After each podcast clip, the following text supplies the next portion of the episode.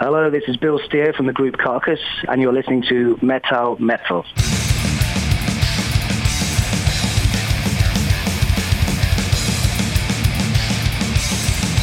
מטאל מטאל. אנחנו מביאים לכם היום תוכנית מיוחדת על להקת קרקס. איך לא עשינו את זה עד היום? כי לא היינו קיימים בפעם הקודמת שלהקת קרקס הגיעו לישראל, ועכשיו זה קורה. בתשיעי לדצמבר הם יופיעו בברבי, ואנחנו הולכים לעשות לכם תוכנית מלאה שירים הטובים ביותר של הלהקה הזאתי, ולא לפחות רק נשתדל. זה, הולך להיות איתנו כאן בתוכנית, הוא הולך מקים להיות הלהקה מי? והגיטריסט ביל פאקינג סטיל. מקרקס הולך להיות איתנו לאורך כל התוכנית ואנחנו הולכים לדבר איתו בשפה האנגלית. ולא רק זה, השיר הזה שעכשיו מתנגן ברקע, היה השיר הראשון שאי פעם נוגן במטאל מטאל בהתחלה של ההתחלה, עוד לפני ההתחלה, בפיילוט. ככה התחיל התוכנית הראשונה עם בליינד בלידינג דה בליינד של קרקס מתוך האלבום הארטוורק שיצא ב-1994, האלבום האהוב עלינו ביותר של אה, קרקס ממנו נשמע מספר רב של שירים היום במטאל מטאל. או יא.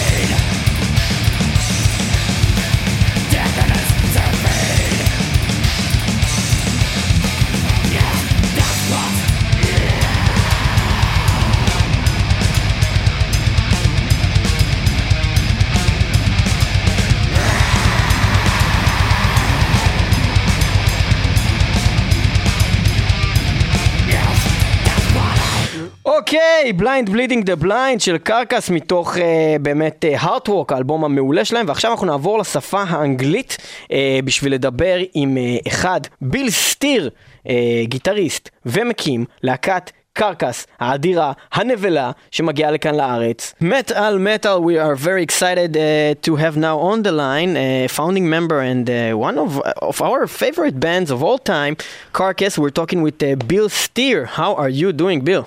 I'm doing okay. How about yourself? We're great. Uh, very excited uh, of uh, Carcass uh, coming here for the second time. Speaking about that, we wanted to start with asking you what took you so long, man? Like, was it that bad in 1993? No, no, it was great. Um, I honestly don't know the answer to that. Um, uh, yeah, I guess I don't book the shows, but as far as I know, there simply wasn't an offer on the table until recently. Mm-hmm. Um, or at least not a firm offer. We might have had the odd person in the past expressing an interest but not following through. So um, this was the first real opportunity for us since the 90s. And um, yeah, we're all excited about it because the way I remember the place was, I don't know, it's just a very fascinating, exotic kind of culture we were walking into. And um, obviously, we were a lot younger then, and a lot's changed probably. So it's going to be fascinating just to see what what it's like today. Okay, but what we didn't understand is that last time that you were here, rumors has it that uh, Michael uh, lost his passport and it uh, caused you a big, uh, very big deal of uh, an effort and problems with the recordings of your album back then, Heartwork. Is it uh, is it true? Um, that's that's half true. Yeah, Michael did have a problem. I think a couple of us had stayed out there longer, and that would have been Michael and myself. But I left earlier than him because we had to start the recording of the album. And my timing was, was really fortunate because I think the day afterwards, the guy we were staying with, um, he got locked out of his apartment by his landlord, so he couldn't access any of his belongings. And that included Mike's belongings, like his passport and his guitar. So he was stranded for longer than he would have liked, you know? Mm-hmm. Um, but no, it didn't really affect the recording because the initial tracks were just, you know, we were laying basic tracks, and that was just Ken and I. So we didn't really need Michael until further in the recording, you know, when it was time to do leads and stuff. I don't know. Wikipedia says that you handled all all rhythm guitar works in Heartwork because of this incident. No, I, I did that anyway on all the records. Ah, um, all right. It was not related to that incident at all. It was just for matters of speed. I mean, obviously Michael's a great rhythm player, so that was not the issue. It was just how we've always done it. Okay, luckily uh, Wikipedia can be edited by anyone, so we're going to try and fix that. Well, uh, do your best, man. I've tried editing that page many times, but they just won't have it. You know, I guess they feel like they know better than I do. uh, amazing. Okay, and uh, what, what what about that story of the, his guitar was that, also lost just, in a way, or something happened? Just there? said that that, it, that the apartment was locked, but he did he ever got that guitar back? Because we heard he never got this guitar back like ever. Yeah, I think I think you're right. Actually, um, I I think the guitar went missing forever. Yeah, it was it was a white Gibson Flying V, if I remember correctly.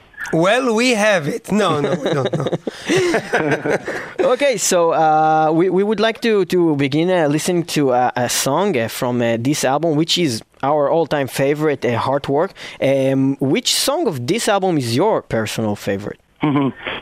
That's tricky. I'd say there's there's two probably. Oh no, actually, there's several. I mean, if you're talking to play live, that's easy because uh, it would be Buried Dreams or No Love Lost. Mm-hmm. But there's other things on there that we don't play live very often that I really enjoy and I kind of miss in the set. And those two would be Embodiment and Death Certificate. Oh, oh, yeah. Death that certificate. certificate. That's exactly the one I want to listen to.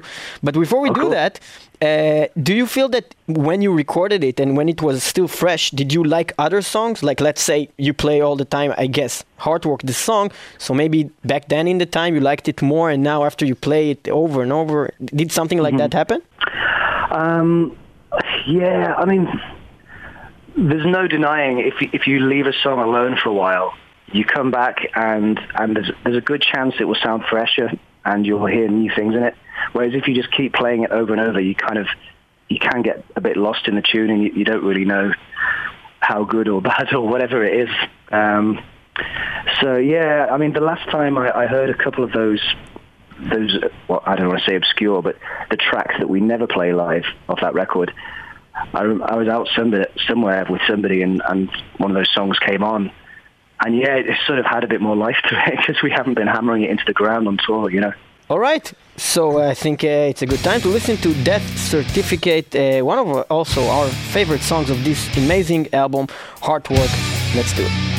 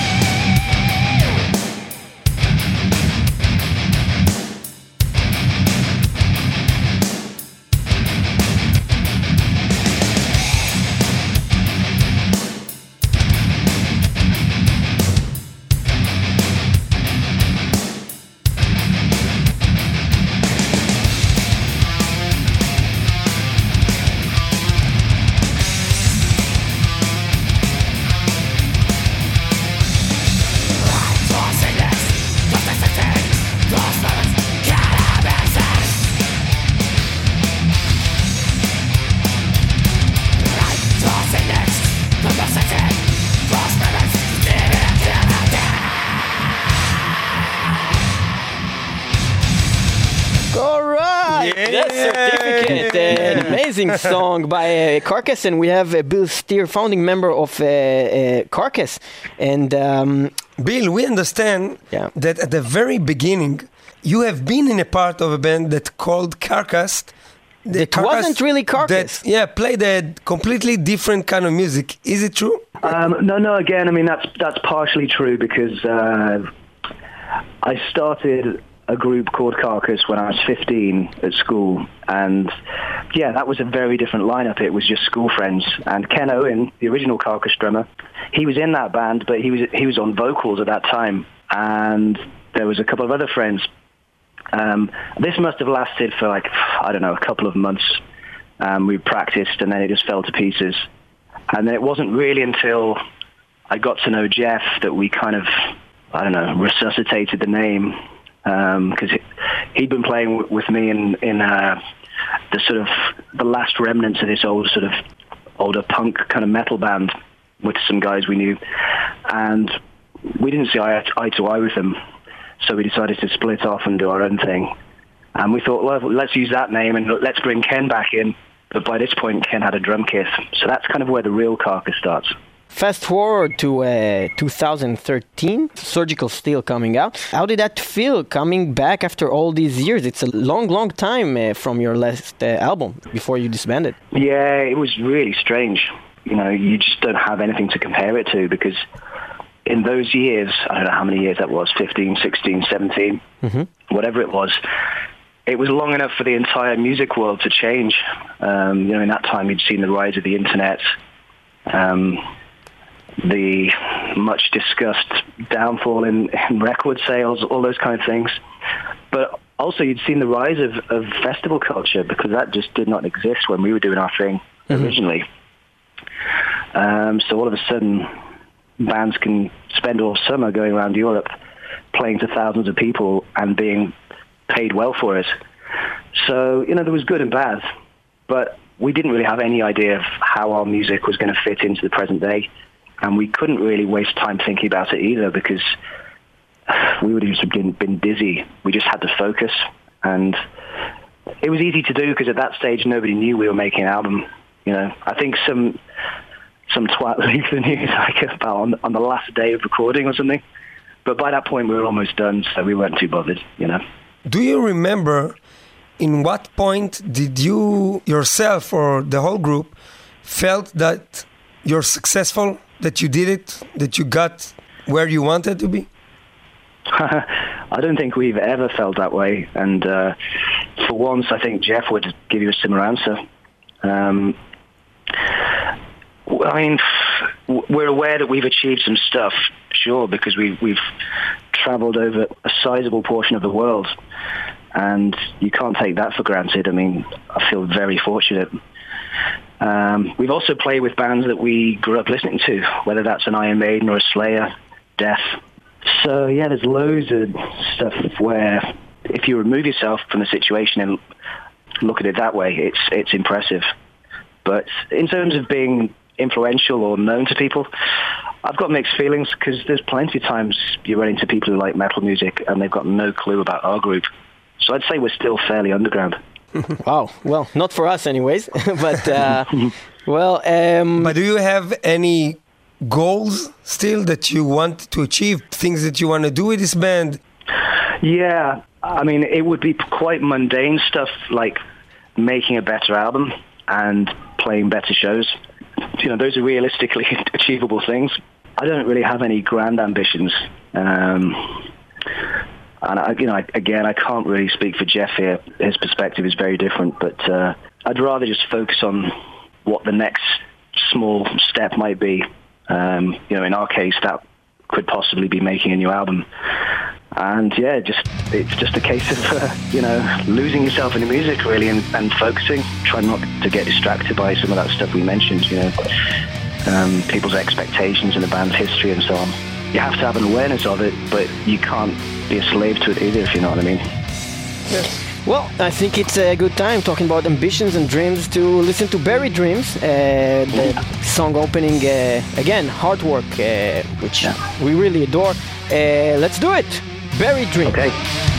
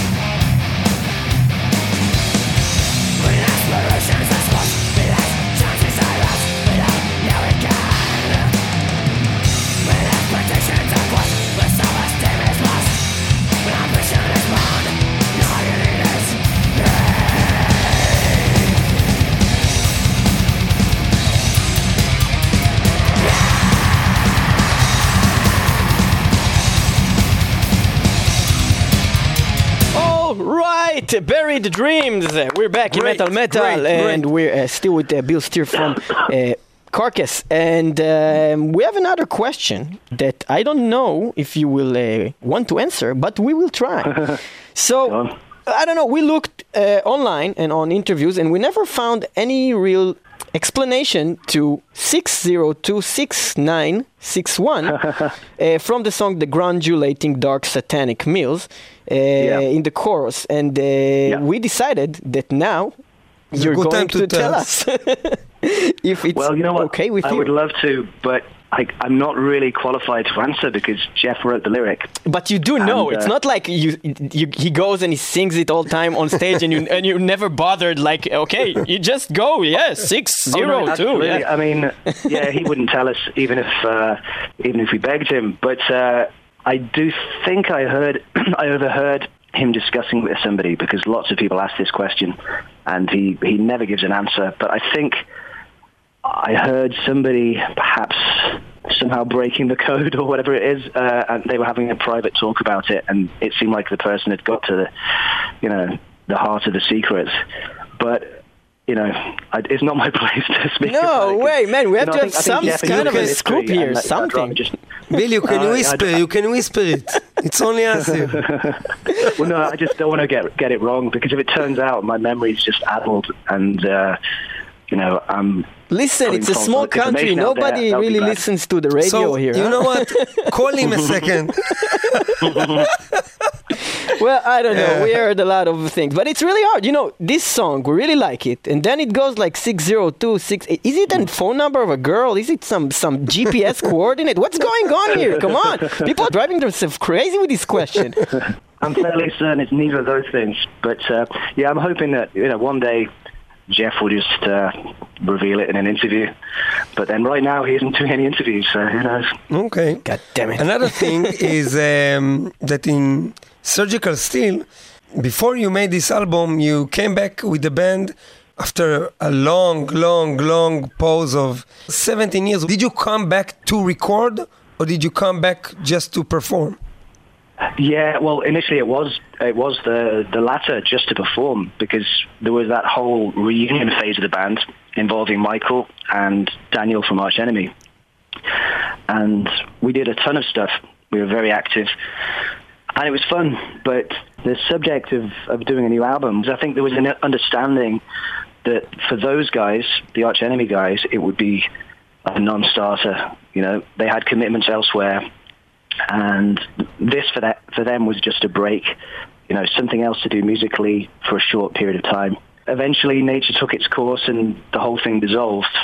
And Jeff and I were left with a choice: we could either just end the band there and then, or choose to move forward and do a new record, um, and you know, bring some new people on board. And that's obviously what we chose to do. Was it hard to tour while, uh, if I'm not wrong, Arch Enemy was on tour on the same time as well? Um, yeah, I don't know the ins and outs of that, but I, I think Michael had made enough in the way of preparations where um, the rest of Arch Enemy knew what was going on. Um, they were still active during that time, but yeah, I guess they found a way to do it that didn't cause too much trouble. And then, whatever, a couple of years down the line, it did begin to be a problem. You know, I think he was just missing his main band.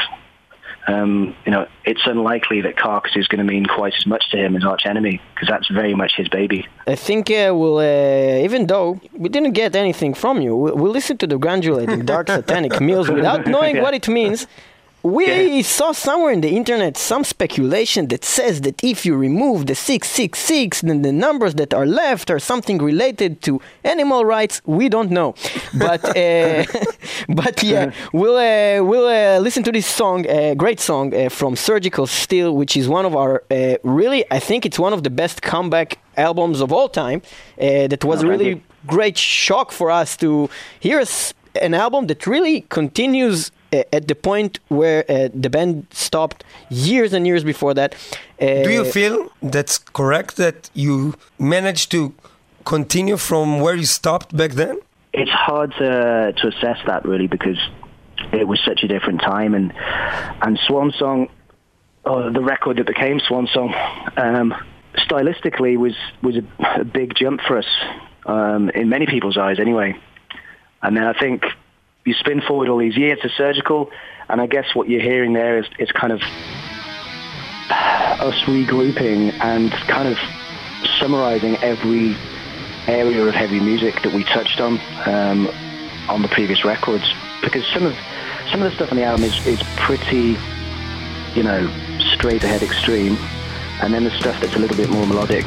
Um, then there's some really quirky stuff, and there's some rocky moments too. So accidentally, I think we kind of touched on every different phase of the band during, during its original incarnation. And then with, the, say, something like the last track, Mounts of Execution, you have elements there that were probably not present on any Carcass record. So that's kind of a almost like a, a vision of where it could go in the future. Let's uh, listen to the Granulating Dark Satanic Mills from this uh, great album, Surgical Steel.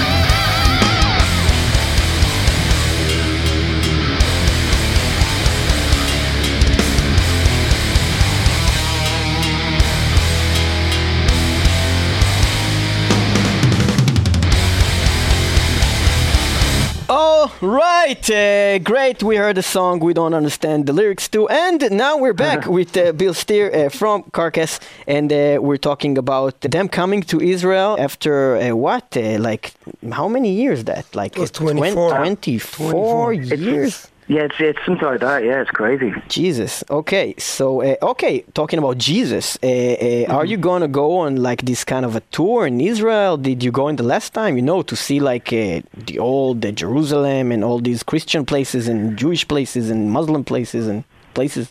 Yeah, I mean, um, we definitely did some of that stuff. I mean, my memory's dreadful, but I mean, I remember going to the you know, Jerusalem and the Wailing Wall and so on. Um, I, I would imagine we're, we're going to be hoping to do as much as we can while we're there. You know. Well, that wall didn't um, change. That I can tell you. But except for that, everything is pretty much different. yeah, right.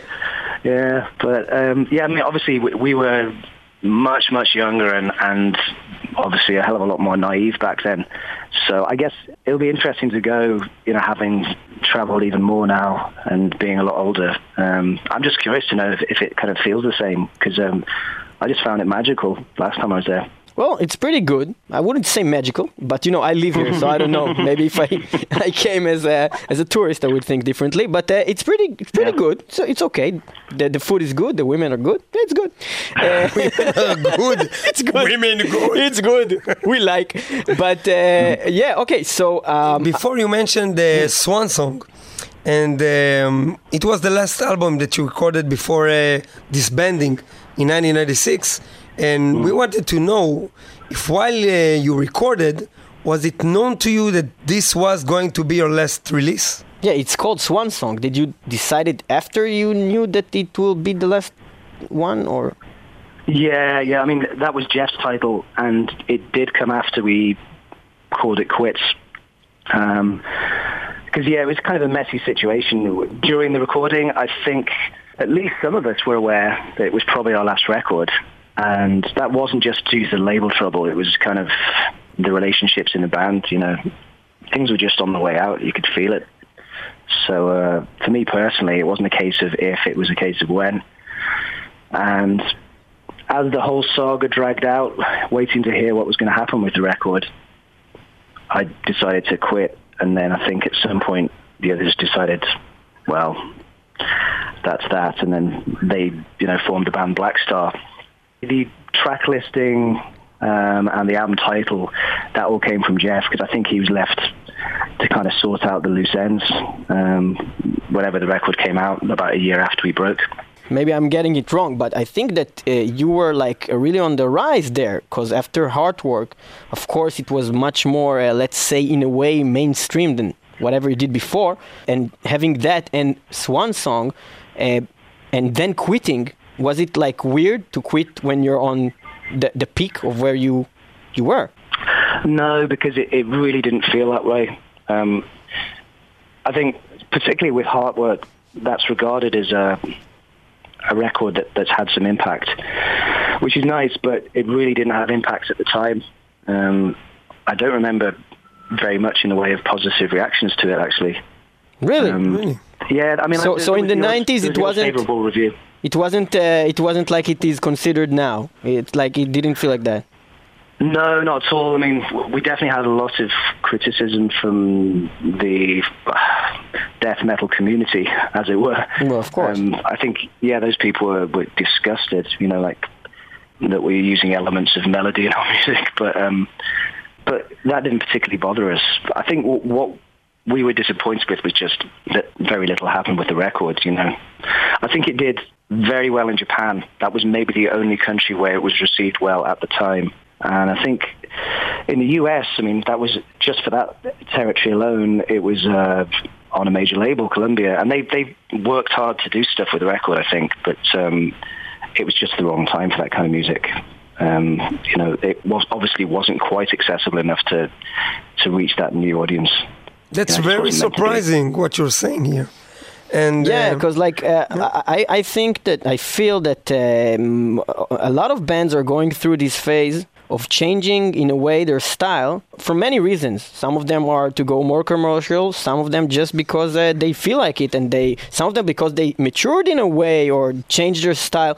But it's always like the, the hardcore fans of the underground from the beginning. They're the one that will take it bad. They're the one that will say we helped uh, building you when you didn't have any fans, and now you're going like Metallica and having a video on MTV. And uh, did you guys have like these talks in the band, like uh, if we're going to do that, that's to do this, or you just did what felt right? Oh yeah, we definitely did whatever we felt like. We were just too young and uh, stubborn to really care enough about what other people thought. Um, and to a degree, that's still the same case because I've always felt uh, the band has to be in charge of what, what it's doing. Um, you know, you'll just go around in circles if if you're constantly checking as to what other people's expectations are. And as you mentioned earlier, with us, that's going to be particularly difficult because uh, what is the classic carcass sound? If you speak to one person, it might be the first album. And abso- there's absolutely no way we're going to make another one of those, even if we wanted to. then there's people who think, oh, I mean, it's obviously the third record, Necroticism. And then you've got the people who enjoy the, you know, the slightly more melodic, rocky stuff. Um, so ultimately, yeah, it just comes back to you. You know, you have to decide for yourself what what the band is and what it should be doing. Um, and even within the group, there's going to be differences of opinion. You know, mm-hmm. so yeah, at some point we just you know we just get stuck into working on some music and see what comes out. Um, you know, there's there's always some bickering and some compromise, and uh, at some point you end up with something that everyone could live with. You know. All right. Okay. Uh, Before we go to the next song, mm-hmm. we just wanted because we, you know, we're going through your Wikipedia to fix all the problems now. Yeah, that's because that's, we that's understood. Our, that's, all, that. Yeah, that's a whole mess. Messages. yeah, so I just want to make sure before I'm saving all the changes. Uh, in Swan Song, is it true that there were supposed to be 17 tracks? No, we, we recorded as much material as we had, which was yeah probably around that that number of songs. And the idea was just pick the best. And uh, as I mentioned earlier, Jeff was the guy who was left with that responsibility. You know, when the band had fallen to pieces, he was the person in touch with Earache because they eventually, you know, took charge of the record. And I guess the songs that you see on the record now, they're the ones that he thought were the best tunes, and then I guess the other the other tracks have kind of filtered out through various um, compilations and whatever. Did did they all go out? Were they all released in a way? I think so. Yeah, I'm not aware of anything that's um, sitting there unreleased. I don't think so. Mm-hmm. Okay, so just yeah. for your information, Wikipedia says that the production, you know, the label made you cut some songs from the record. Also, it says that it's one of the reasons why the band disbanded. We have to have a chat, uh, us, you, Wikipedia guys. What's going on? All right. Uh, yeah, well, I mean that's that's impressive. I mean that's that's really really off. Um, yeah, I mean, the, the, truth is when we were recording that record, the label didn't have any direct involvement. Um, we're talking about Columbia here because officially this was going to be our first worldwide release on Columbia rather than just North America, mm-hmm. which, which, was the previous record. And all we had was a number of phone conversations. They'd ring our manager occasionally and, you know, float some bizarre idea like maybe you could try some clean singing on the record, stuff like that. And obviously I was no. they were barking up the wrong tree. It wasn't the, the right group to be speaking to in that way. So we just completed the record. They eventually made it clear they didn't want it. So we managed to get it back off them. And uh, by the time we'd broken up, Earache had decided to to release it. But yeah, I mean, like I said, I mean, we would never do a record, or at least I don't imagine we would do a record with 17 full-length tracks on it because that would be just too long. And I, I think most of us subscribe to the idea that a good album is 45 minutes or less. Um, I think we can all think of examples of records that are just over half an hour and they're still great. Yeah, unless um, you're, unless you're playing in Napalm Death, and then you can have like 20 tracks, and it's still in the right yeah, well, time. You know, exactly. I mean, the first the first Carcass record was like 22 or something, but you know, obviously they're very short. Mm-hmm. But uh, yeah, there was no interference in terms of which songs were on the record. I mean, as I said, that was totally Jeff's decision at the end of the day. All right, let's listen to Black Star from Swan Song. That's a great song. Let's do it right now.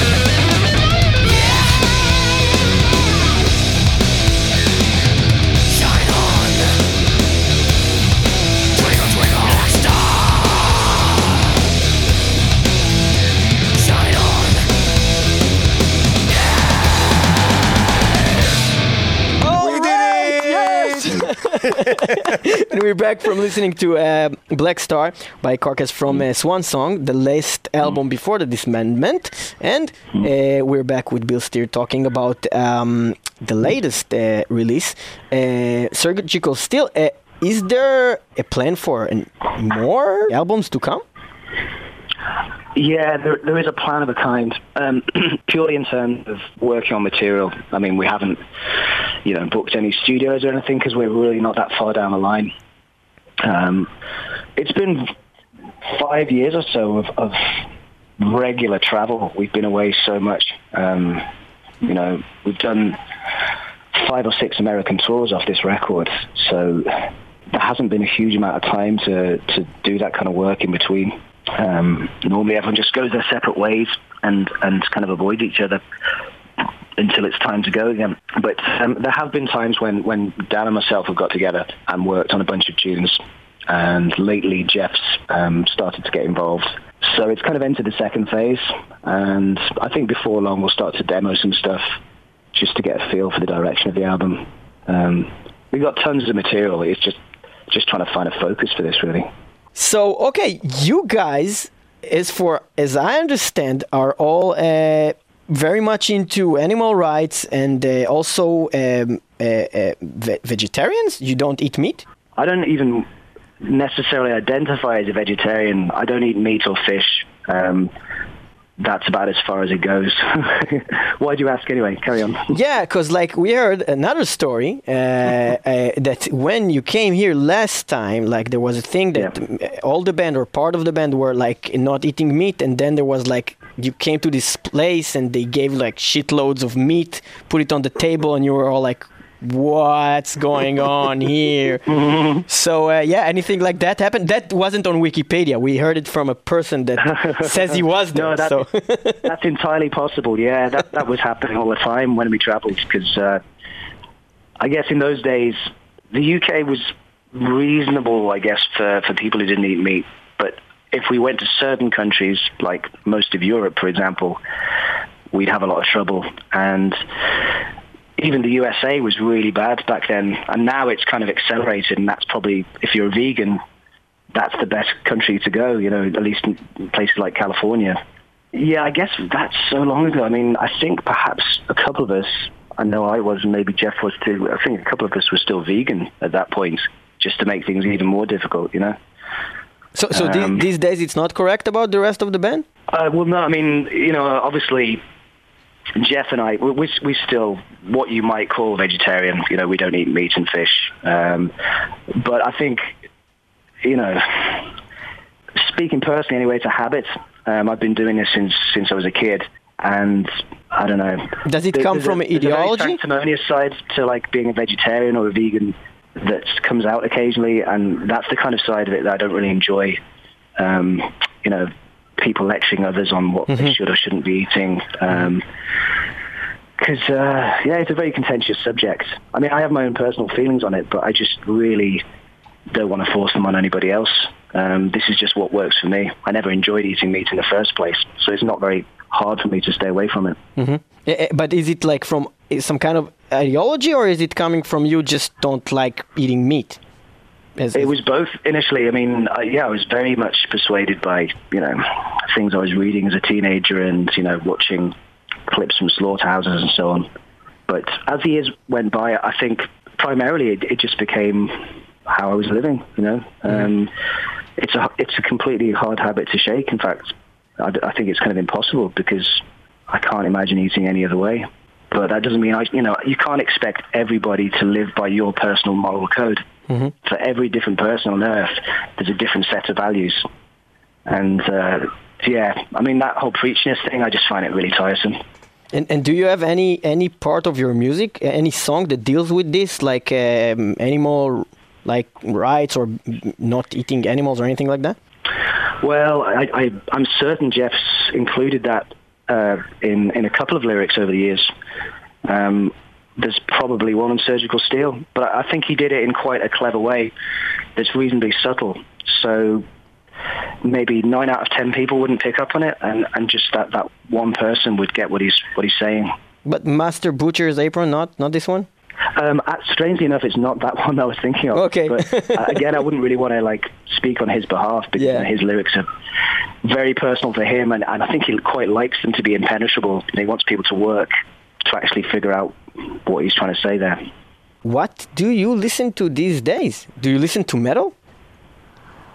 Um, well, you know, I'm really cautious about using the word metal now because What meet metal? yo- well, yeah, you just said it. Because if you meet a younger person, there will be no intersection between their taste in, in metal and your own. I like some heavy metal music is the best way to put that. So, I mean, that's going back to early 80s, really. Um, I'm not a huge fan of what's happened since. I mean, certainly for, for extreme music, you know, I like the classics. I mean, you know, Slayer and so on. Um, but yeah, I mean, I'm more likely to listen to, to hard rock and early heavy metal than anything, really. And what do you Um, think about bands that are that there is a debate about, even if it's metal, like bands like uh, Ghost that are doing something that is not really uh, heavy? Well, I guess it's all in the the ear of the beholder, because uh, to some people that would be heavy. I think the kind of audience they've attracted um, reaches out into that area where there's a bunch of people who wouldn't normally listen to heavy metal, and this is their sort of their rare kind of indulgence in that style of music. So for them, they're listening to something that they consider to be metal. Yeah, I mean, Would you say it's I metal? really- I, I mean, I haven't even heard anything besides the first record. I don't know. I mean, I guess I really, do, I actually don't care if I'm really truthful. it's just not my kind of thing, you know. Okay, and, and while touring, uh, did you get the chance to uh, have uh, listening to some band, like a newer band that you, you liked? Um, yeah, of course. I mean, with those US trips, we we always um, ended up paired with groups that were, you know, that were pretty strong. Um, it's hardly a new band, but um, but a group like Ghoul, which is obviously a very old school style death metal band um, from the states, they were impressive live acts because musically it was very powerful and catchy, but also they kind of had the visual humorous element. Yeah, Exhumed. I mean, there, there's been a bunch of bands really. Um, Noisem was was an impressive live act. You know, Do you get a chance to listen to other types of music, not metal? well, yeah. As I said, I mean that would be what I tend to listen to personally. Um, I mean, I haven't got the widest taste, but I mean, yeah, I guess 70s rock in particular. Um, there's a, a lot of outfits and artists I like from that era. I like some of the older blues music and soul, and that's about it. And yeah, I mean, I guess when we're out with the band, but yeah, I get exposed to a hell of a lot of the contemporary metal. But yeah, I mean, that would not even ever make an appearance at home. Um, I, you know, I think even when I was in my twenties, I just drifted away from it by that point. Finishing with the obvious one, we're gonna yes. seal with this thing with Heartwork, which is definitely one of the best songs one ever, of the obvious. ever recorded. this is an amazing yes. song. Uh, so, okay, Bill, thank you very much uh, for this interview. Uh, we'll see you here in Israel. Very excited. And uh, nice one. Yeah, thank you very much. All right, cheers, man. All right, bye bye. Bye. אוקיי, אה, אז אה, בוא נסיים את התוכנית המטורפת הזאתי. רגע, מה? דיברנו רגע עם בן אדם מקרקס. וואי, אחי, זה קרקס, כבוד. אוקיי, מה הולכים לשמוע? זהו, אמרנו שאנחנו הולכים לשמוע את הארטוורק, זה השיר אה, לא הכי טוב. בעולם. לא, אנחנו מסיימים עם זה את התוכנית, תודה שהייתם איתנו פשוט מטאל. שומע את זה כל יום. נקודה 2 FM, הרדיו הבינתחומי, גם ב-kzradio.net, וגם ב-www.מטאלמטאל.co.il וגם www.מטאלמטאל.podbean.com. אנחנו עדיין בתהליך מאוד מתקדם של שחזור תוכניות באתרים שלנו, תוכניות שנמחקו בגלל נפילתו של אתר אייקסט הנוראי. אה, הוא היה נחמד, אבל אז הוא נהיה נוראי שהכל נמחק. ואתם מוזמנים לשמוע גם תוכניות עבר שלנו באתרים. אה, כמעט כל התוכניות נמצאות שם, אנחנו עדיין עובדים על ה- ה- התיקון הזה. אה, ואנחנו נודיע לכם ברגע שכל התוכניות כולן יופיעו באתרים, ואתם... ואם אה, למישהו גם- כן? יש את התוכנית של שלושה חברי להקה שנקראת שלוש נראה לי. מספר 218, שלושה שעבדה לנו ואין לנו אותה, כאילו- תשלחו לנו את זה, תכתבו, יש לי, מצאתי את זה על דיסק צרוב, יש אנחנו לי את זה הולכים באוטו. לפרסם את זה על קרטון חלב. מה? כי התוכנית עבדה, כאילו, אז. בארצות הברית שמים את זה על קרטון חלב. אבל חלב זה מוות, אחי, לחיות.